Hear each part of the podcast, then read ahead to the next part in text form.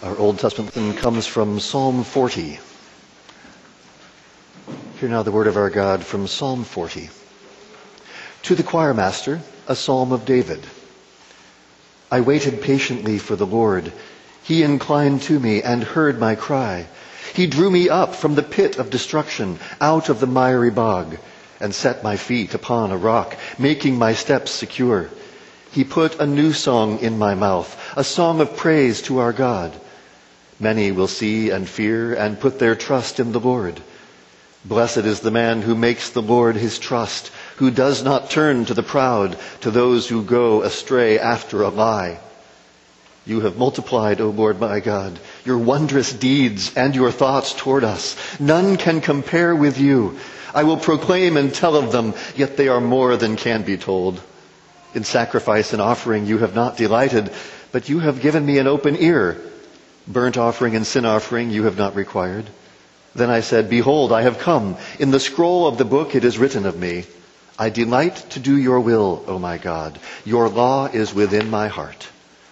I have told the glad news of deliverance in the great congregation. Behold, I have not restrained my lips, as you know, O Lord. I have not hidden your deliverance within my heart. I have spoken of your faithfulness and your salvation.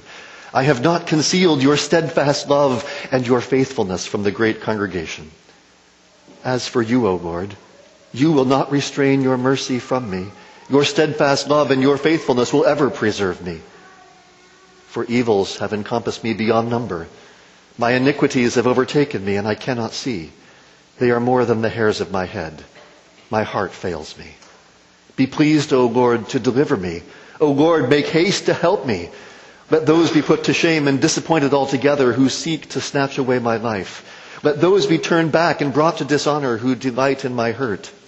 Let those be appalled because of their shame who say to me, Aha, aha. But may all who seek you rejoice and be glad in you. May those who love your salvation say continually, Great is the Lord. As for me, I am poor and needy, but the Lord takes thought for me. You are my help and my deliverer. Do not delay, O oh my God. This is the word of the Lord.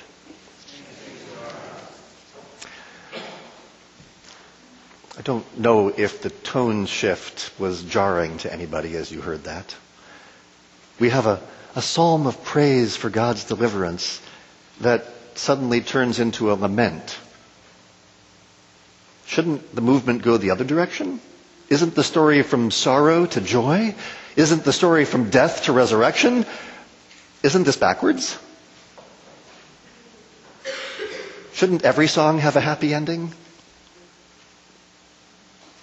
No. If every psalm had a happy ending, then you'd have nothing to sing when you're in moments of misery and pain. What do you sing? When you're in the middle of a horrible part of the story? What do you sing when you're poor and needy? When the world, the flesh, and the devil are trying to destroy you?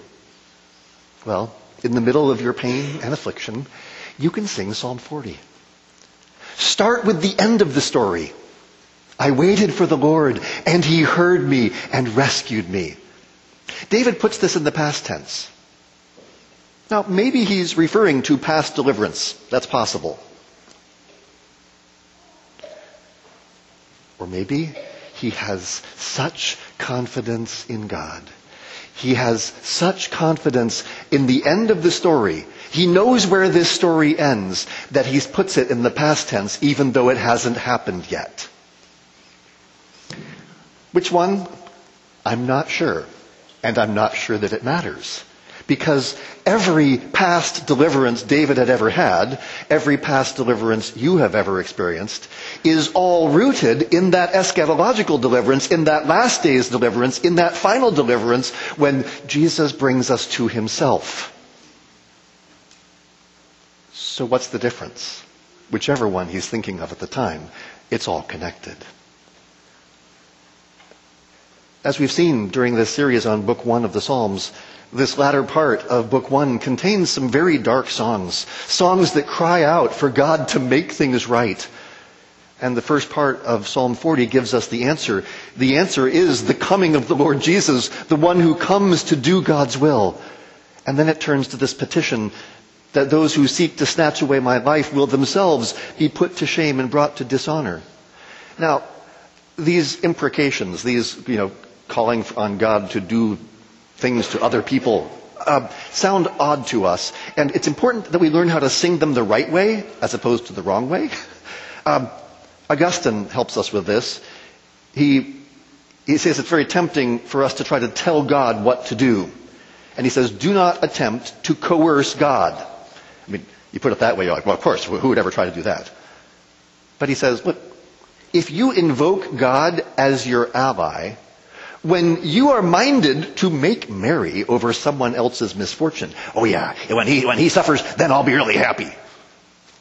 Uh, Augustine says no. You are trying to make God collude with your malice. And if you do that, you are not calling on him with praise, but trying to manipulate him. yeah, good luck with that one. When we ask God to bring vengeance, when we ask God to make things right, we do not do it out of malice and envy, but out of love. Let me give you a really easy example. When I pray that God will thwart the plans of terrorists and put them to shame, I am doing this because I love terrorists. I hope you love terrorists too. Because what they're doing is so awful that it must be stopped. Love for terrorists demands that they be stopped. I mean, when people do awful things to hurt other people, that's not good. If you love people who are trying to do awful things, then you will stop them from doing those awful things because love does not, love does not say, oh please blow up that tower, that'd be awesome. No, that's not love. Love says this has to stop. So we pray that those who delight in hurting others would be turned back. And it's the old line that vengeance belongs to the Lord. And so we ask Him to take care of it. We hand vengeance over to Him so that we can simply love our neighbors as ourselves. Our New Testament lesson comes from Hebrews chapter 10. Hebrews chapter 10, starting in verse 1. Hear now the word of the Lord. For since the law has but a shadow of the good things to come, instead of the true form of these realities, it can never, by the same sacrifices that are continually offered every year, make perfect those who draw near. Otherwise, would they not have ceased to be offered, since the worshippers, having once been cleansed, would no longer have any consciousness of sins? But in these sacrifices, there is a reminder of sins every year, for it is impossible for the blood of bulls and goats to take away sins. Consequently, when Christ came into the world, he said, Sacrifices and offerings you have not desired, but a body you have prepared for me. In burnt offerings and sin offerings you have taken no pleasure. Then I said, Behold, I have come to do your will, O God, as it is written of me in the scroll of the book. When he said above, You have neither desired nor taken pleasure in sacrifices and offerings and burnt offerings and sin offerings, these are offered according to the law, then he added, Behold, I have come to do your will. He does away with the first in order to establish the second, and by that will we have been sanctified through the offering of the body of Jesus Christ once for all. And every priest stands daily at his service, offering repeatedly the same sacrifices which can never take away sins. But when Christ had offered for all time a single sacrifice for sins, he sat down at the right hand of God, waiting from that time until his enemies should be made a footstool for his feet. For by a single offering, he has perfected for all time those who are being sanctified. And the Holy Spirit also bears witness to us. For after saying, This is the covenant that I will make with them after those days, declares the Lord, I will put my laws in their hearts and write them on their minds, then he adds, I will remember their sins and their lawless deeds no more. Where there is forgiveness of these, there is no longer any offering for sin. Therefore, brothers, since we have confidence to enter the holy places by the blood of Jesus, by the new and living way that He opened for us through the curtain, that is, through His flesh, and since we have a great priest over the house of God, let us draw near with true heart, in full assurance of faith, with our hearts sprinkled clean from an evil conscience and our bodies washed with pure water. Let us hold fast the confession of our hope without wavering, for he who promised is faithful.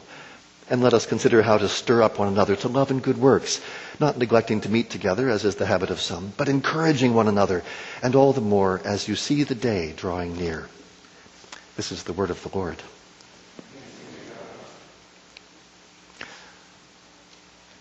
I've titled this sermon a, a, Song of the Incarnate King because Hebrews 10 tells us how to sing Psalm 40. Because Jesus sang Psalm 40 when he came into the world. We've been seeing throughout this series on the Psalms Book 1 that, is, that Israel was being taught how to sing these songs with David. Pretty much almost all the Psalms in Book 1 are Psalms of David. They're in the voice of David. David is the first person singular of these songs. And I've been telling you this that is because, well, that's because that's how the New Testament tells us to do this. Psalm 40 is the song of the incarnation, the song of the Christ when he came into the world. Now, but if this is a psalm of David, if his voice is the first person singular, and if it, Jesus takes this song into his own voice and says he's the singer, so uh, what does it have to do with us? Well, we need to hear these psalms in the voice of David because of God's promise to David that his son would sit on his throne forever. And as Israel learned to sing these psalms in and with David, so also we need to learn to sing them in and with Jesus. So it means that these songs do apply to us precisely because you have been united to Jesus. If you believe in Him, if you have trusted in Him, your life has been hidden with Him. You are His. And so even as he sang these songs, so now you sing them with him and in him. So in that sense, in that sense, it's a, it's important to see David's voice, Jesus' voice, as the singer of the psalm, because there are certain things that just don't make sense at times if you try to take everything into your own voice. But when you see yourself in him, when you see yourself joined to Jesus, then all of these songs come together in some really beautiful ways. In Psalm 40, we, we hear first how to thank God for his past deliverance, and then also how to lament and ask God for his future deliverance because the incarnate king is sitting on his throne, because Jesus has come in our flesh. Part of what's going on in, in book one and also in book two of the Psalter is these are songs that are uh, at the end of book two, it'll talk about how the prayers of David, son of Jesse, are ended. Because book three will go on to talk about the exile. Books one and two are songs of the kingdom. And earlier in the book of Hebrews, the author of Hebrews tells us that we don't yet see everything under Jesus' feet. And I think we would all agree on that. Is everything, is everything on planet Earth going, going the way Jesus wants it to go? Is everybody obeying Jesus and everything, like the kingdom of God has come and everything is hunky-dory now? Okay, obviously not. We don't yet see everything under Jesus' feet. But we see Him. We see Jesus. And that's part of what the Psalms are teaching us. This is, the, this is the world that David and his sons lived in. The kingdom has come. The kingdom is here. And yet things are not the way they should be. And that's why David starts in the first person singular. As the king, David says, I waited patiently for the Lord. He inclined to me and heard my cry. It's hard to wait. Y- y'all know the line, you know, don't pray for patience. God, God might give it to you.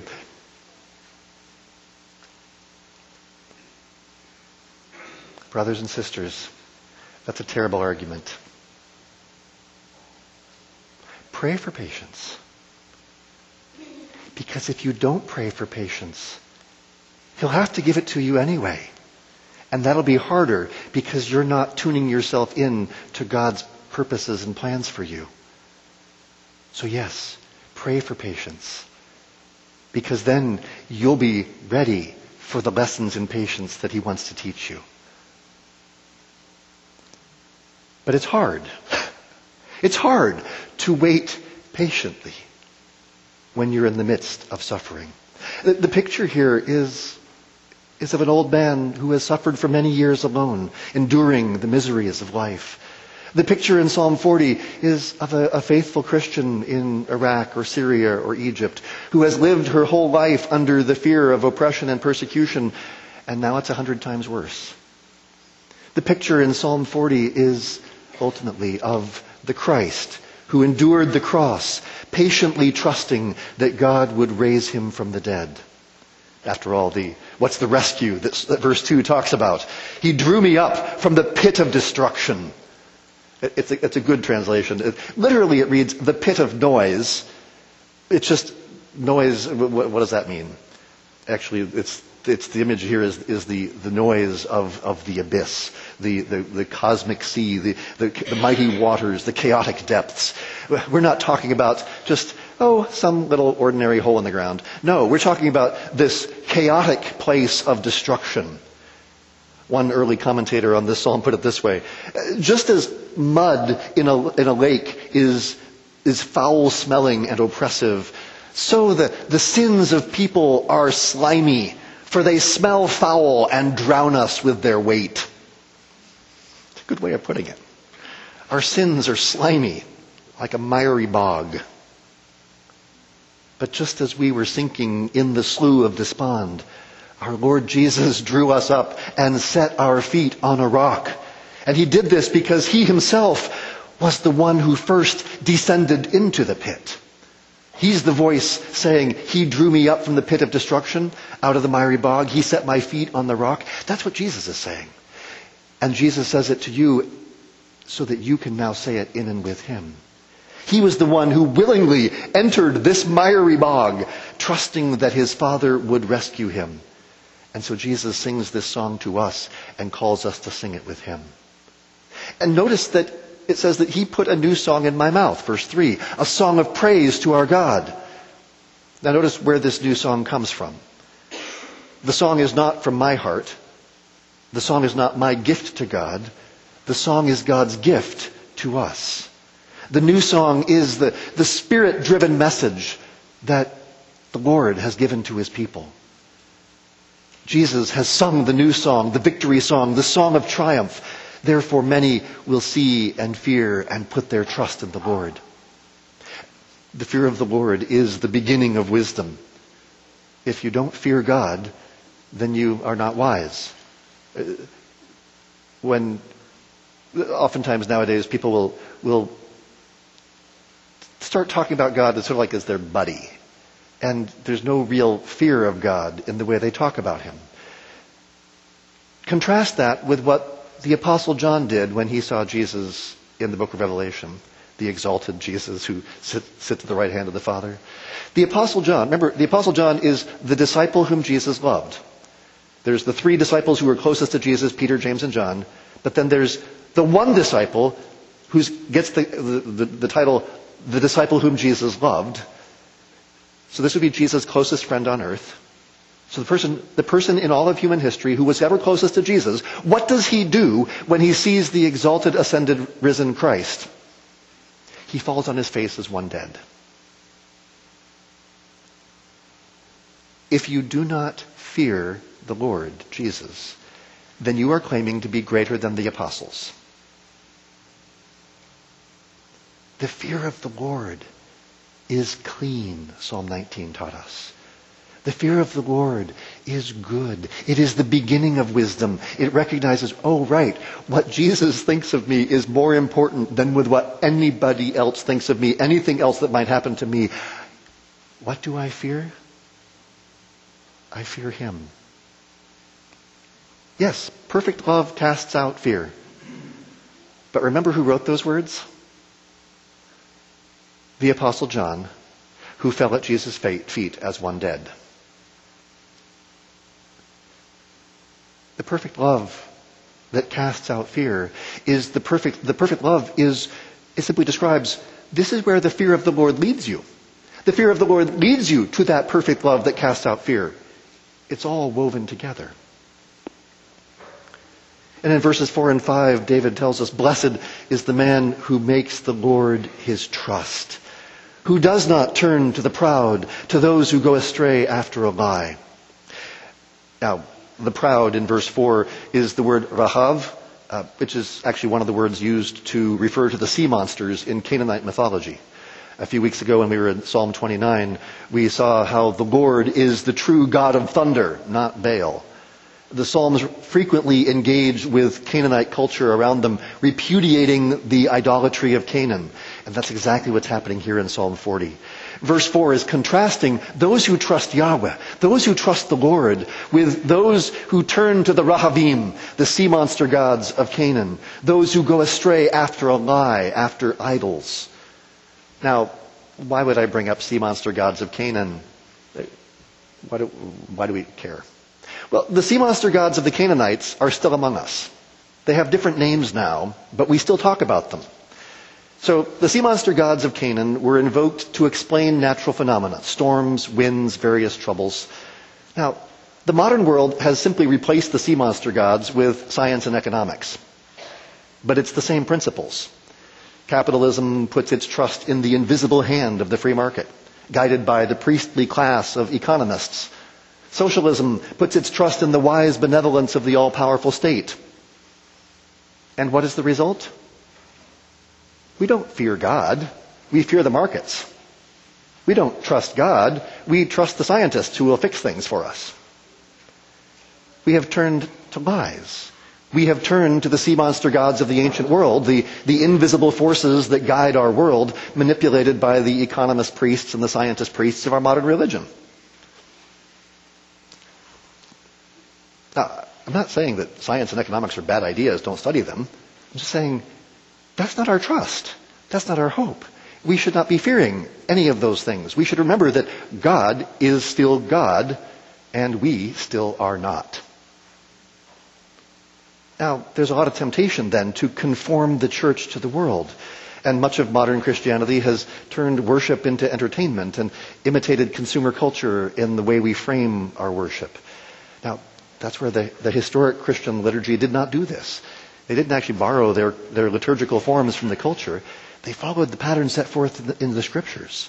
And we see this in the, in the pattern that, that churches follow all throughout the centuries. Entering worship through the sacrifice of Jesus Christ, hearing the word of God, responding with prayer and praise, partaking of the covenant meal. Every biblical worship service was designed to draw worshipers into the presence of God by reciting the mighty deeds of God and celebrating his saving acts. It's precisely what Psalm 40, indeed what all of the Psalms are part of, because these are the, this is the songbook for the worship of God, for the people of God. And the only alternative to this is idolatry, turning to the proud, turning to the sea monster gods of our day. Now, one thing I should make clear is I'm not talking about music style. There are lots of great churches that use contemporary music style, traditional music style, various other music style. Music style isn't the point at all. The problem is when we treat the worship service as a consumer product. That's where we get in trouble. The proper focus of worship is on God's mighty deeds in history. And you hear David reflect upon this in, in verse 5. You have multiplied, O Lord my God, your wondrous deeds and your thoughts toward us. None can compare with you in Christ. We celebrate God's mighty deeds throughout history. David would be referring back to the Exodus and the conquest and God's wondrous deeds and thoughts toward his people. And therefore, David says, I will proclaim and tell of them, yet they are more than can be told. No matter how much we, we continue to proclaim his mighty deeds, there's more than we can ever say. And so we come to the, the verses that Hebrews quotes in Hebrews 10. In sacrifice and offering you have not delighted but you have given me an open ear. Burnt offering and sin offering you have not required. Uh, now, the Psalms are being used in the temple worship. The king is singing this song in the temple as a part of the sacrificial liturgy. His point is not that God is against sacrifice and offering. The point is that what God delights in is not the offering per se. What God delights in is the king who delights to do his will. And what God delights in is this is where David recognizes that all of these sacrifices and offerings, they're never going to actually solve the problem. It's, David gets exactly what Hebrews will say in Hebrews 10. The blood of bulls and goats can't actually remove sin. What God delights in is not that. But what, what God delights in, and this is where David, David puts it, is, you have given me an open ear. You have dug an ear for me, which, which Hebrews will, will take as that you have prepared a body for me. Because what Hebrews is, Hebrews is seeing precisely what David's getting at and saying, right, it's the incarnation of the Word.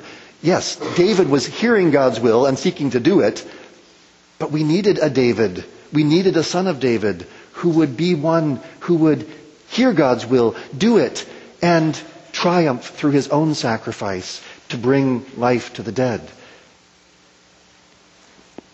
The point is that God delights in those who delight to do his will. There were many in the ancient world who thought that the gods delighted in offerings. If you just go through the outward rituals, then the gods will be pleased with you. They would say, your heart doesn't matter. Just go do, do the things and the gods will, will, will, will be with you. Now, we, we, we live in a culture that's sort of reversed all this. Your heart is all that matters. A, per- a person can be wicked and despicable, but people will still say, oh, but his heart's in the right place. Well, Psalm 40 rejects both the, the formalism of the ritualist and the touchy-feelyism of the postmodernist. Yes, there is a biblical pattern for worship, but just going through the motions? Nope, that's not what God wants. God delights in his son, the king. This is where the incarnation is at the heart of Psalm 40. It's at the heart of the whole of the Christian church. It's the heart of the gospel. The gospel is that God came in our flesh, that in his son he has joined himself to our humanity, that through his death and resurrection he might join us to the life of God. And so David says, I, behold, I have come. In the scroll of the book it is written of me. Now, it's, many have thought this refers to, to the law, the, the Pentateuch, the basic scripture of, of his day. But there's another connection that many have seen. Verse 4 had just said, Blessed is the man who makes the Lord his trust. Where does the Psalms, the Psalter open? Psalm 1. Blessed is the man who walks not in the counsel of the ungodly, for his delight is in the law of the Lord. The blessed man of Psalm 40 is the blessed man of Psalm 1. As we come to the end of book one of the Psalms, we shouldn't be surprised that we come back to the beginning. Psalm 1 is echoed throughout Psalm 40 because God has not only inspired each psalm, he has also inspired the book of Psalms. And so here, Psalm 40 is referring back to the beginning of the book in order to put into the mouth of David, I am the blessed man. I am the blessed man of Psalm 1. I delight to do your will, O my God. Your law is within my heart. Psalm 1 had said, the blessed man delights in the law of the Lord. In Deuteronomy 30 had said the law has been, is in your heart. What does God delight in? God does not delight in offering and sacrifice, just going through the motions of religious observance. God delights in people who delight to do His will. People who have His law within their hearts. God delights in those who do the right things for the right reasons.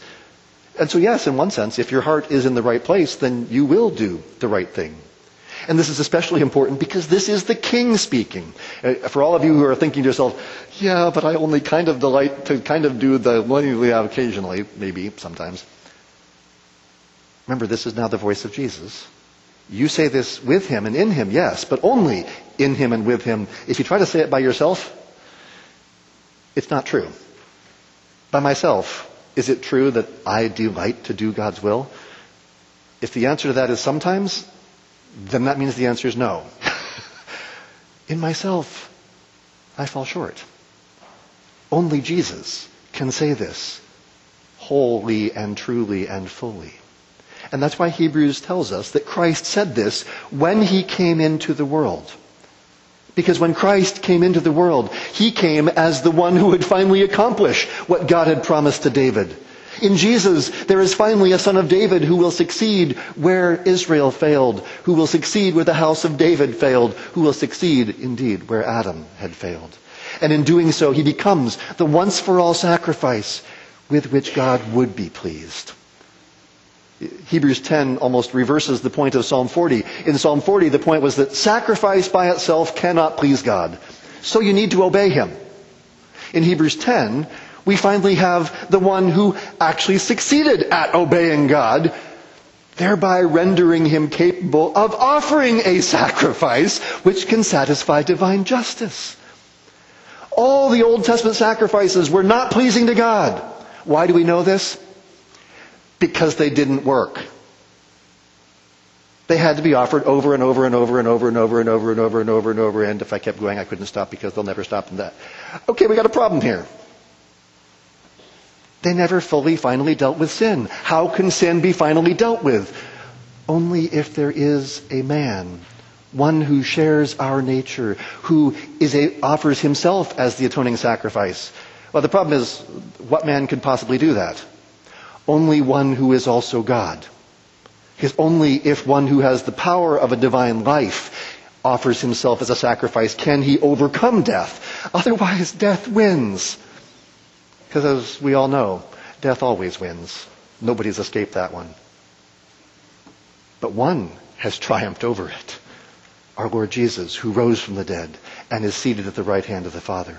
Because when the Christ came into the world, the Father said, This is my beloved Son with whom I am well pleased. The Father delighted in His Son and accepted His offering of Himself once for all. And so Christ says, I delight to do your will. Ambrose said this beautifully in the fourth century. For my sake, he took on himself the combat so that he might conquer me. Though Christ's flesh was strong and not liable to sin, he nevertheless took on my sins. He took on my weakness and my infirmities, though he himself was without infirmity. He who is all pure took on our flesh to make it all pure. He, the immortal one, took on our flesh to make us immortal. And so the king declares the glad news of salvation. And he speaks of the great congregation, which would refer to the people of Israel gathered for a feast. Jesus declares the glad news of salvation to you as we gather before him this day, as we are gathered at the feast. And what is the point of this declaration? David says, I have not hidden your deliverance within my heart. God's salvation is not just for the king. God's faithfulness, his salvation are for all of his people. They're for you. All those who trust in him may now come and pour out our hearts to God. Now, how does this psalm then speak to us in our situation? Because God does not promise that in your lifetime you will see great and wondrous deeds. You may only see small and ordinary deeds. I mean, think of the saints who have lived in Muslim lands for the last thousand years. They haven't seen much in the way of great and awesome deeds. They have watched as a place that once sent forth the gospel to the rest of the earth falls under a barren darkness that destroys everything. But God is faithful. Even in the midst of evils beyond number, God's steadfast love endures. And that's why the lament connects to the promise. For evils have encompassed me beyond number. It may, think, it may, seem strange for Jesus to say this next line, my iniquities have overtaken me. How can Jesus say that? Well, he who knew no sin became sin for us. Not that he sinned, but that he took our sin, our iniquity upon himself. Not only did he endure the miseries of this life, but on the cross, he became sin. And so he could say with David, My iniquities have overtaken me, and I cannot see. And so when you feel that evils have encompassed you beyond number, that iniquity has overtaken you so that your heart fails, remember that your Lord Jesus came in the flesh for this very reason The only way to glory is the way of the cross. Left to myself, I am ruined. And so I cry out, Be pleased, O Lord, to deliver me. O Lord, make haste to help me. Uh, the last five verses of Psalm 40 were apparently so popular in ancient Israel that when it came time to put together book two of the Psalms, they took the last five verses from Psalm 40 and put it into a standalone psalm called Psalm 70. And one of the Desert Fathers rightly said that Psalm 70 is the universal Christian prayer because in every situation in life you can sing, Be pleased, O Lord, to deliver me. O Lord, make haste to help me. And here in Psalm 40, though, we have been given the backdrop to remember God's mighty deeds. And particularly, we have this theme of delight that returns. God does not delight in offering and sacrifice. Rather, He delights in one who delights to do His will. The problem is, there are those who delight in my hurt, verse 14. And so, because I delight to do God's will, I ask God to turn them back and bring them to dishonor because I love God and I love my neighbor. And so David then calls us, may all who seek the Lord, may all who seek you rejoice and be glad in you. May those who love your salvation say continually, great is the Lord. Jesus prays that all who seek him will rejoice and be glad. It's what Jesus asks for you and for me, that we would celebrate the Lord's great salvation. And then he speaks of himself again.